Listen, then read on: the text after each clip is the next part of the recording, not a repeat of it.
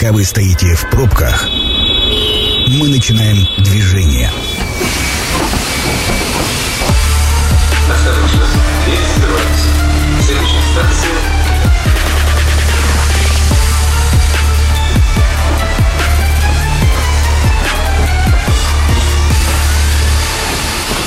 Метро. Главные темы Красноярска. Добрый вечер, программа «Метро», Сергей Васильев у микрофона. Ну, э, собственно, давайте переходить к теме. Э, Дело в том, что, может быть, многие и не заметили, а между тем 8 февраля у нас э, отмечался День российской науки. А, Собственно, и мы задались вопросом, а чего у нас вообще с наукой, что у нас с учеными, есть ли у нас молодые ученые? Оказывается, есть, как я и говорил в анонсе, более 4 тысяч ученых у нас в Красноярске, в Красноярске, в Красноярском крае. А Вот сегодня будем разбираться с этой темой. Она у нас сегодня научно-популярная такая. И сегодня в гостях у меня Ольга Перетятько, кандидат биологических наук, председатель Совета молодых ученых Института медицинских проблем Северо-Красноярского научного центра. Ольга, добрый вечер. Добрый. И э, Юрий Маляр, кандидат химических наук, доцент, председатель Совета молодых ученых Институт, Института химии и химической технологии Красноярского научного центра. Юрий, добрый вечер. Также. Добрый вечер. Слушайте, прямо вот э, э, на одних регалиях уже становится страшно. Давайте попытаемся сегодня разобраться, э, кто же такие молодые ученые. Есть ли вообще какое-то определение, кто есть ученый, кто есть молодой ученый, как это э, классифицируется вот по, не, не знаю, по степеням, по рангам. Э, Оль, давайте, наверное, вам как девушке предоставим слово первой. Спасибо. Молодой ученый, ну, то есть, в принципе, на сегодняшний день э, считается, что молодым ученым, ну, в среднем, то есть молодые люди до 35, в некоторых случаях до 40, то есть э, в зависимости от наличия ученой степени, э, кандидатской либо докторской. Ну, в принципе, к ученым также причисляют э, людей, в принципе, молодых людей, которые занимаются наукой, ну, то есть, но еще не защитили кандидатскую там диссертацию и так далее. Ну, то есть, э, про- ну, условно, я вот что-то придумал, да, я еще не могу быть ученым. Для того, чтобы быть ученым, нужны определенные там определенная работа или работы, да, в научной среде. Правильно я понимаю, Юрий? Ну, если мы говорим об ученых как э, ну, такой классу, э, в общем, в иерархии научной, то, наверное, все-таки ученый это ну, какой-то сотрудник научной сферы, ну, либо э, бывают и ученые, в том числе и в коммерческих предприятиях, их достаточное количество, разрабатывают, ну, современными в основном разработками, это тоже ученые. А, То есть, ну, любой человек, который продуцирует какое-то новое знание, наверное, это любой ученый. А, Давайте, знаете, поговорим вот о чем. Я сегодня уже вспоминал а, советское прошлое, и у нас а, вот это там физики и лирики, очевидное и невероятное, а, там техника молодежи, там наука из жизни, вот такие и прочие там популярные издания. А Я посмотрел, техника молодежи, оказывается, выходит и сейчас, но э, популярности былой, э, как говорится, не имеет. И раньше, э, скажем так, очень много факторов внешней среды способствовало для того, чтобы молодые люди, ну, как-то там затачивали свой мозг, да, там, начиная от системы образования и заканчивая тем, что, ну, типа, ученым было в каком-то, в какой-то момент нашей истории быть престижно. На сегодняшний день, сегодня, вот что сподвигает молодых людей, можете на своем примере, что сподвигло вас стать учеными, заниматься научной работой? Но Юрий, кто да- первый, да? Юрий, давайте вам слово. ну, давайте я. Ну, э, на самом деле у меня это спонтанное решение было такое немножко. Я тяготел к э, промышленности, скажем так, химик по образованию. Нас изначально готовили на э, заводы, радиозавод, э, радиосвязь, э, цвет- институт цветных металлов. Мгм. и золото. А, Это основные ну, места работы. Но в, в определенный момент я понял, что а, вот э, работа от звонка до звонка это не то, чем хотелось бы заниматься. Хотелось бы заниматься каким-то чуть более творческим а, процессом. То есть, э, чтобы ну, заниматься тем, что нравится, и вот, ну, не работать в каких-то определенных рамках, а это, наоборот, рамки, наверное, раздвигать. Э, пытаться. Э, ну и к шестому курсу, у меня шестилетнее образование было, я к шестому курсу понял, что, ну, наверное, все-таки я не хочу работать ни на вахте, там, ни на заводе, а попытаться пойти, по крайней мере, в научную какую-то сферу. Ну, изначально хотел просто защитить кандидатскую, а там уже дальше попробовать. Может быть, пути мои пойдут mm-hmm. по другому направлению. Но так получилось, что защитил кандидатскую, а, а потом как-то втянулась, и, в общем-то, сейчас другого для себя пути не вижу. Mm-hmm. А, ну, вот с Юрием все понятно, ну, потому что имеется в виду там химия, да, особенно химия металлов, и она развивается, не стоит на месте, там появляется что-то там а, новое постоянно. А что же с биологией это? Ольга, вас-то кто туда дернул-то, условно в говоря? биологию? Ну, на самом деле, я уже в школе, где-то, наверное, в классе девятом, а, поняла, что я хочу... Вообще я хотела стать химиком, кстати. Но, и... но Юрий перебил, да? Перешел дорогу. Занял место. Нет, у меня образование вообще по специальности биохимик, поэтому мы чем-то близки. Вот. И изначально я хотела стать химиком, и как-то так получилось, что уже буквально на в последнем году обучения в школе, то есть в 11 классе, я э, решила себя связать еще и с биологией, потому что ну, такие как бы смежные направления естественных наук.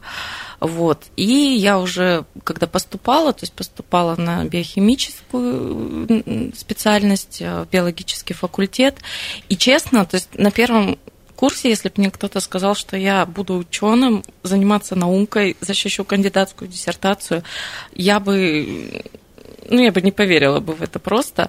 Хотя вот именно вуз, в котором я проходила обучение, то есть тогда это был Красноярский государственный университет, ныне Сибирский федеральный, то есть э, классический вуз, э, который, в принципе, вот он заточен на науку, на научные исследования, и уже на втором курсе, э, то есть ну, нас потихоньку-потихоньку преподаватели начали втягивать в научный процесс, такие мини-исследования маленькие, а, из которых потом дипломные работы рождались. Угу. И для меня, ну, то есть мне это понравилось. Это вот, как Юрий уже говорил, это определенно творческий какой-то процесс. Это интересно, то есть как ты не знаешь зачастую, что может получиться на выходе. И это, наверное, вот и завораживает, и берет э, вот тем, что интерес. Сделать есть... хотел грозу, а получил козу? Ну нет. Розовую козу с желтой полосой? Нет, ну тут как бы, конечно, это не что-то такое спонтанное. То есть э, сначала ты планируешь свой эксперимент, ставишь его, э, потом, значит, описываешь, продумываешь, что так, что не так, сравниваешь с какими-то литературными данными, и в итоге, то есть, рождается что-то новое и свое. Mm. Собственно, это как бы, вот она заключается научная работа в этом. Mm-hmm. А вы школу не с медалью разве закончили? Нет. Ну, удивительно. Очень похоже на, на человека-медалиста. А, слушайте, но а, поскольку вы являетесь э, председателями Совета молодых ученых, э, каждый в своем вузе, вы же наверняка разговариваете с коллегами, а они-то, ну, ну статистика же всегда интересная штука. Их-то что привлекает? Что привлекло на сегодняшний день? Вообще, ну, э, быть ученым, молодым ученым, неважно, молодым, там, не молодым, ученым быть престижно? Давайте вот так с чистым сердцем попробуем ответить на этот вопрос.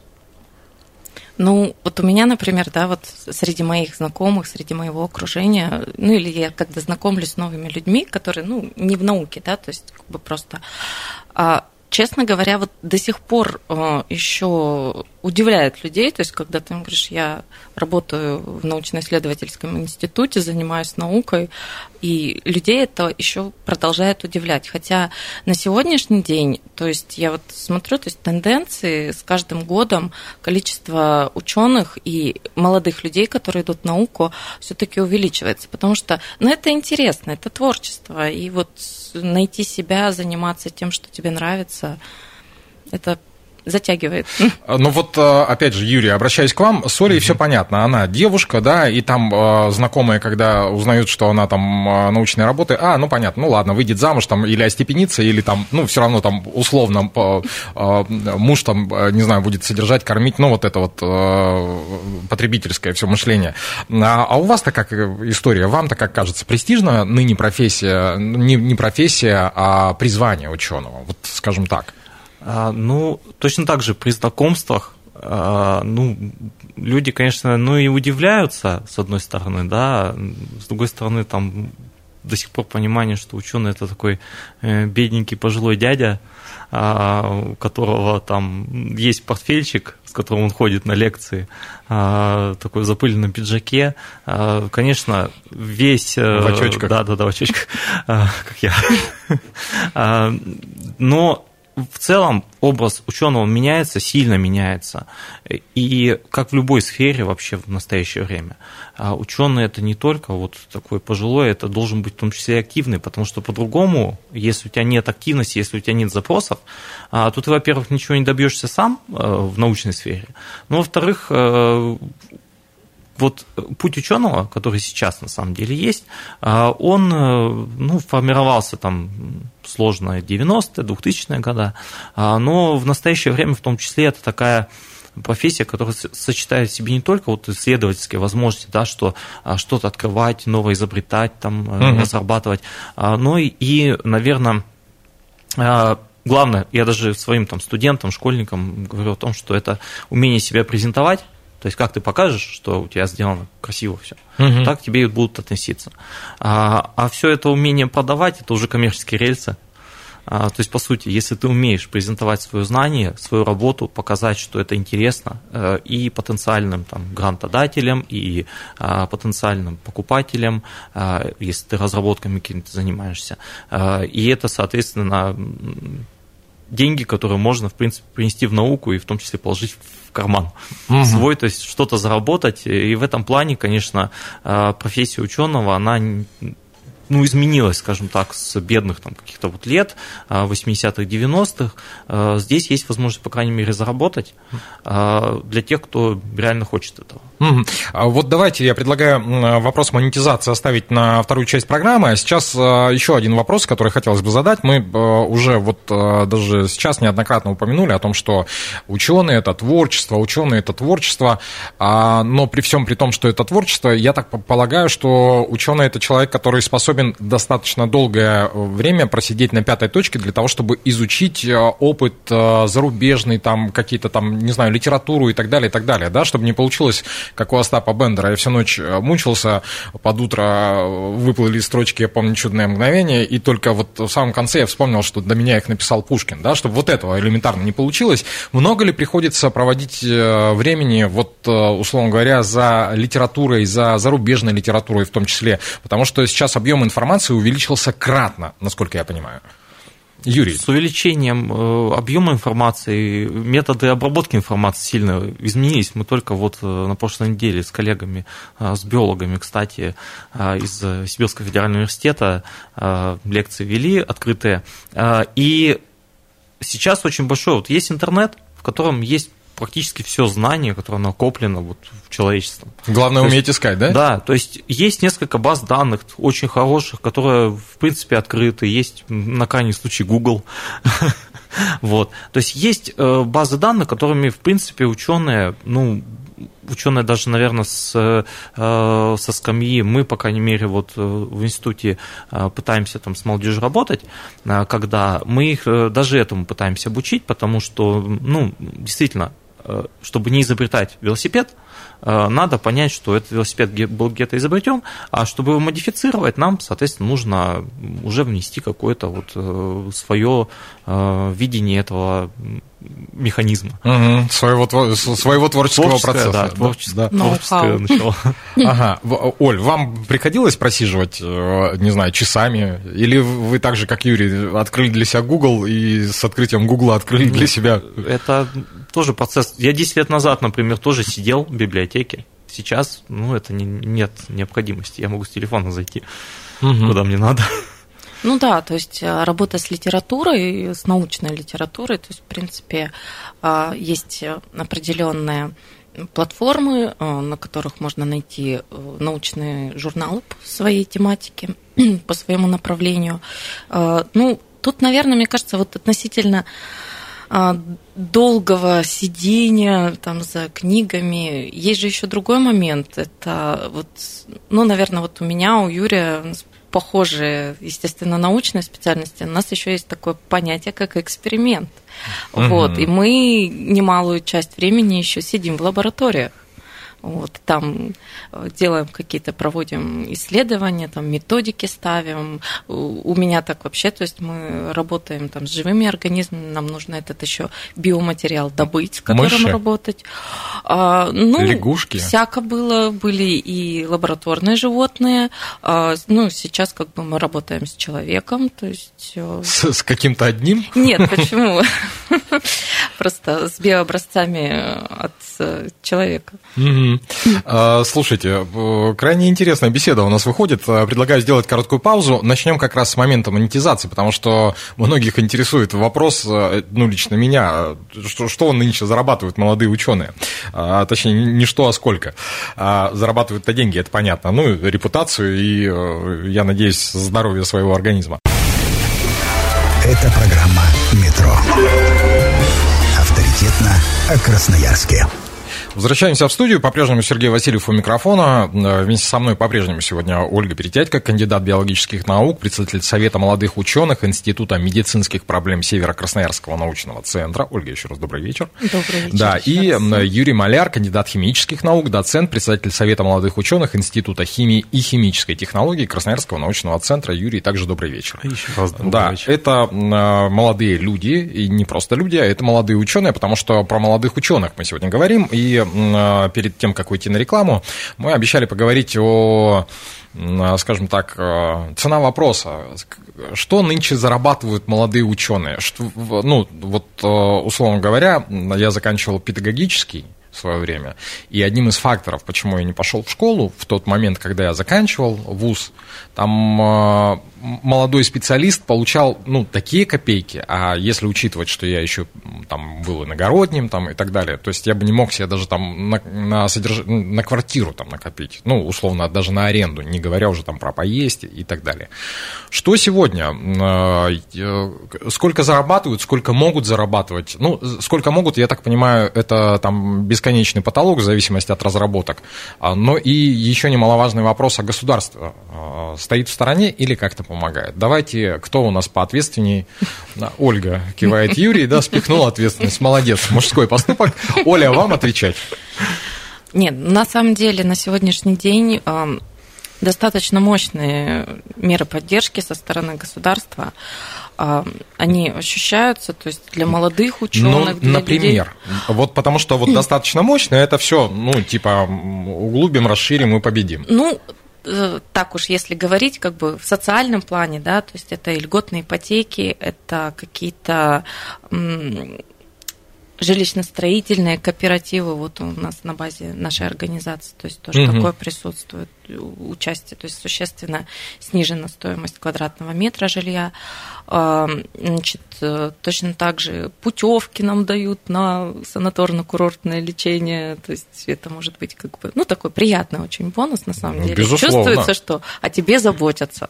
Вот. А, в плане э, именно финансовой составляющей, именно зарплатной, то есть э, тоже как бы э, в принципе достойно на сегодняшний день заниматься наукой. Ну и плюс Не, подождите, давай- грантовые... давайте вот достойно, это тоже общая фраза, вот э, чуть-чуть конкретизируем. Ну вот от и до, сколько получает молодой ученый? Ну, допустим, ну вот смотрите, у вас, я так понимаю, а, вы кандидат. Вот, вот кандидат там э, в районе 30 лет, который там э, успешно занимается э, вот э, этой творческой профессией. Вот сколько он зарабатывает?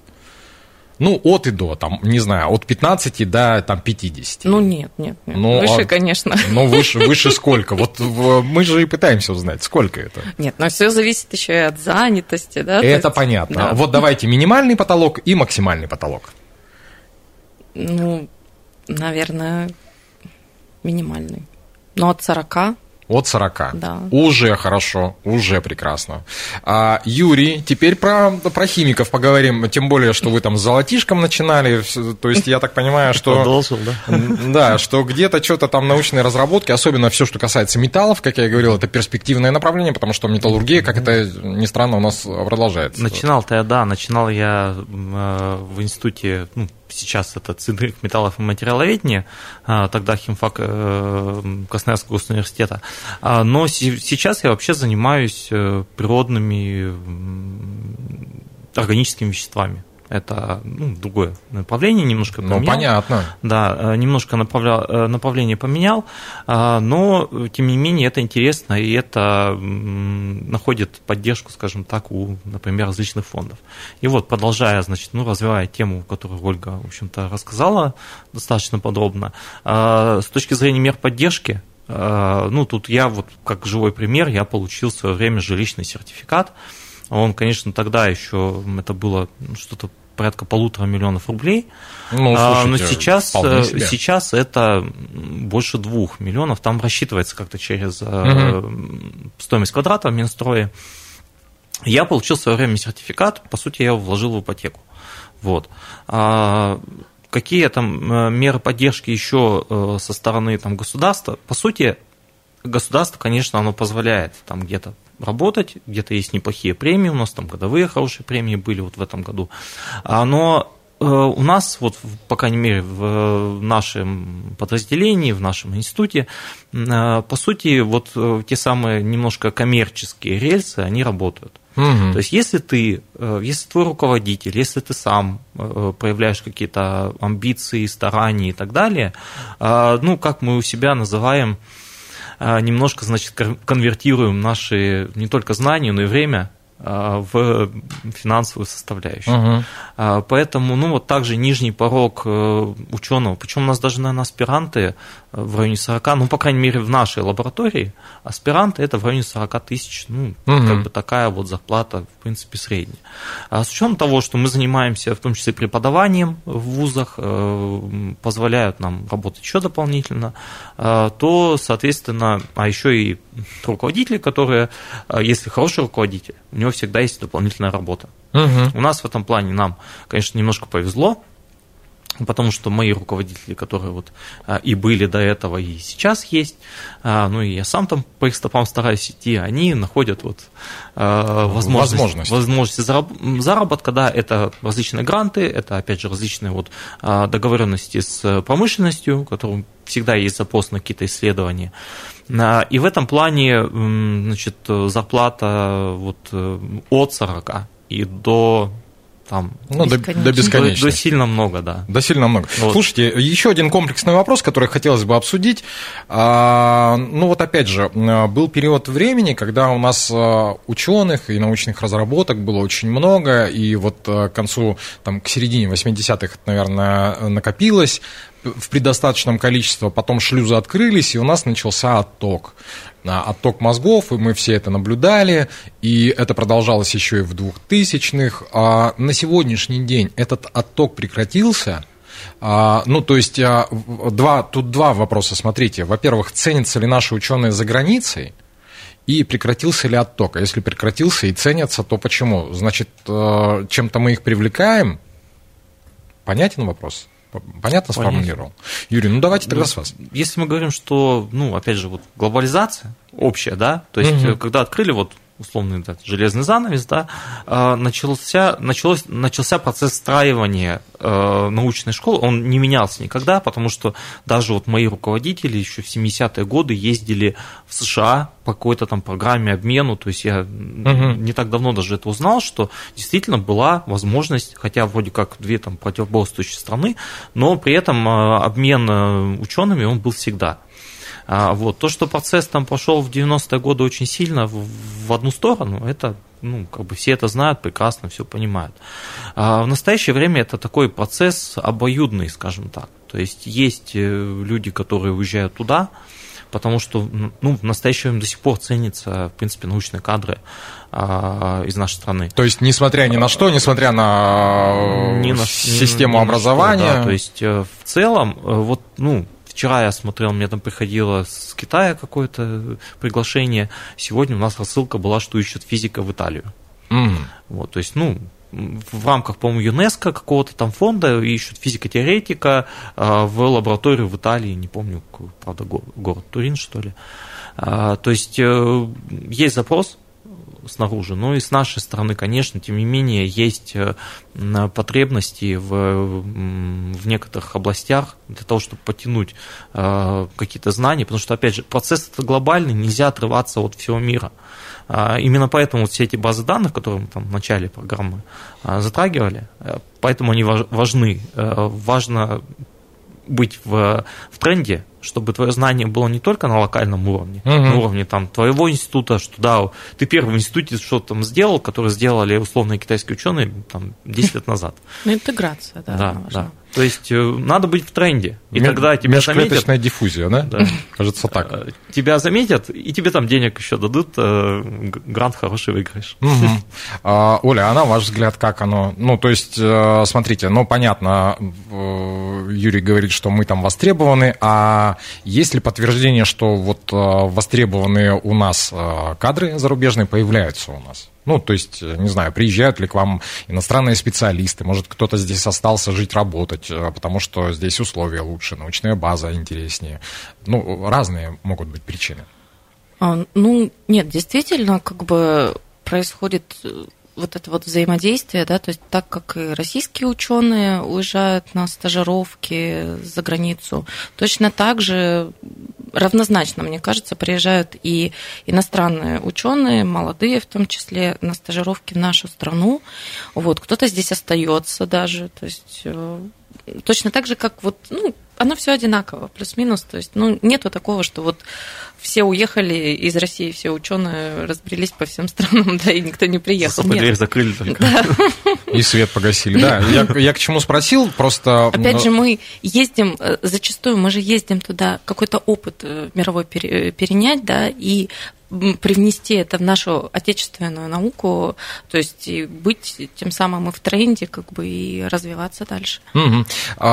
Сегодня а, был вопрос о лабораториях. А, вот что касается современного, ну вот оборудования, на котором сегодня приходится работать, лаборатории, да, потому что, опять же, у нас выросло целое поколение, которому показывали, что наши ученые это люди, которые с э, логарифмической линейкой э, умудрились запустить космический корабль дескать, из, как обычно, из этого и палок э, собрали целую науку.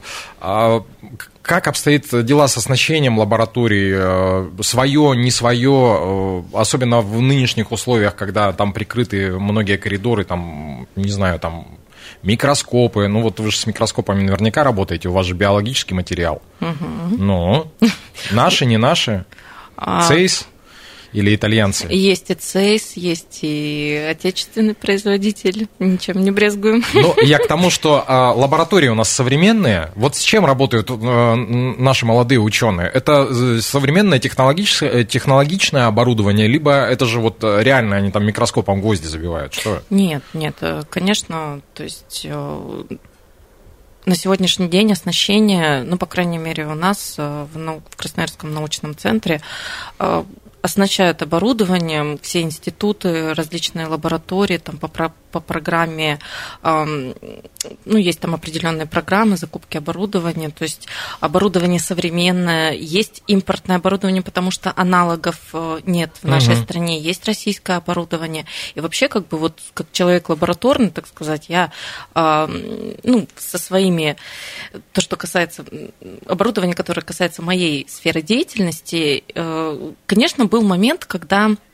я даже помню, застала вообще, когда начала заниматься наукой, я видела а, в институте вот э, старое вот это отечественное советское оборудование, которое можно было забивать гвозди. Мне казалось, его можно было скинуть с третьего этажа, пойти поднять, включить в розетку и дальше работать, и ничего бы не было.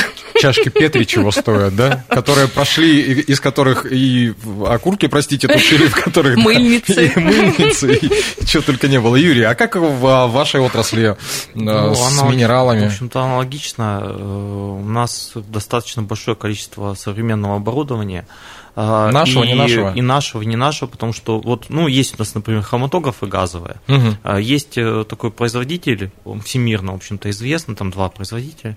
Один из них Agilent, э, она такая международная компания, и, в принципе, это ну, стандарт такой. Мы уже несколько лет там, назад приобретаем для нашей работы российские аналоги, которые, в принципе, не хуже. То есть, да, там есть какие-то материалы, которые взаимозаменяемые. А, ну, тут, конечно, где-то развитие идет в нашем направлении, а, но тут надо сказать, что э, есть э, очень много приборов, достаточно большой класс исследовательских приборов, у которых условно один, один максимум два производителя во всем мире. То есть заменить его практически нереально. В этом плане а, абстрагироваться от остального мира все равно не получится. Угу. То есть так или иначе тут э, ну, взаимодействовать придется. Необходимо, да, или взаимодействовать как-то, а, пытаться ну, там, приобрести по каким-то. Ну, а, на приобретение, вот опять же Ольга сказала, да, программа у нас каждый год выделяется ну, сотни миллионов ну, сотни понятно, миллионов. Потому что это специфичное только, только на наш Только на наш научный центр. Угу. То есть закупается очень большое количество оборудования. У нас есть центр коллективного пользования, так называемый. Вот э, в Сибирском федеральном университете есть, есть в Красноярском научном центре, а, где именно собраны ну, такие площадки, а, они где-то немножко разбросаны, но в целом это такой а, центр, где каждый ученый, который может, э, которому интересно, например, что-то, какие-то свойства посмотреть, э, структуру, например, новых веществ, там, э, что-то изучить более подробно. Это как раз вот такие центры коллективного пользования, которые есть у нас по стране много. И наши, кстати, красноярские центры, они считаются достаточно сильными. Угу. Ну, конечно, там Новосибирск это отдельная страна, а, скажем так, с точки зрения науки, там есть свои, э, своя база, которая еще в советские годы достаточно была сильная. Но Красноярский научный центр, он в этом плане такой динамично развивающийся и э, ну, входит в топ, скажем так, угу. российских. Да, да, да, стараемся. Слушайте, задам последний вопрос. Вопрос будет длинный, но а, попрошу ответить максимально коротко. А, не так давно было послание президента к федеральному собранию, и очень много вопросов уделялось науке, образованию, реформе и всему остальному. На сегодняшний день а, мы говорим сейчас не про деньги, заметьте, но про востребованность. На сегодняшний день ученые вы чувствуете, э, э, что государство вами заинтересовано, что ваши работы востребованы государством, что они не лежат в столе? Это вот такой очень немаловажный вопрос. Юрий. Это сложный вопрос. Я понимаю, что сложный, а, но вот, коротко. Есть, э, ну, говорят одно, делаем мы другое обычно. А, но тут такой и есть в некоторых случаях и да, э, потому что, ну, действительно есть меры поддержки, а, но хотелось бы какой-то чуть более прозрачной, э, там, какой-то кадровой научной политики, а, потому что есть у нас некоторые в этом плане сложности, а, поэтому, ну, есть над чем работать, скажем так. Да, Оль, я все-таки э, чуть уточню, я не про кадры даже, спасибо, что Юрий ответил вот так, я хотел про вашу научную работу. Вы чувствуете, что она нужна людям, государству. Но если бы она не нужна была, мы, наверное, этим не занимались. Нет, э, мне кажется, вот лично мое мнение, может быть, оно будет субъективным, но я считаю, что а, все равно научное открытие это двигатель прогресса. Пусть они у нас э, маленькие у кого-то, да, у кого-то там крупное открытие, которым, за которое потом Нобелевские премии дают, но э, по шажкам, по маленьким шажкам мы а, развиваем планету, да, развиваемся сами, развиваем общество. И если звезды зажигают, значит, это кому-то нужно. С языка прям сняли. Огромное спасибо хотелось бы сказать моим сегодняшним а, гостям. Это Ольга Перетядько, кандидат биологических наук, председатель Совета молодых ученых Института медицинских проблем Север Красноярского научного центра, и Юрий Маляр, кандидат химических наук, доцент, председатель Совета молодых ученых Института химии и химической технологии. Программу провел Сергей Васильев. Она очень скоро будет доступна на сайте 128.fm. Станция конечная. Поезд дальше не идет. Просьба освободить вагоны.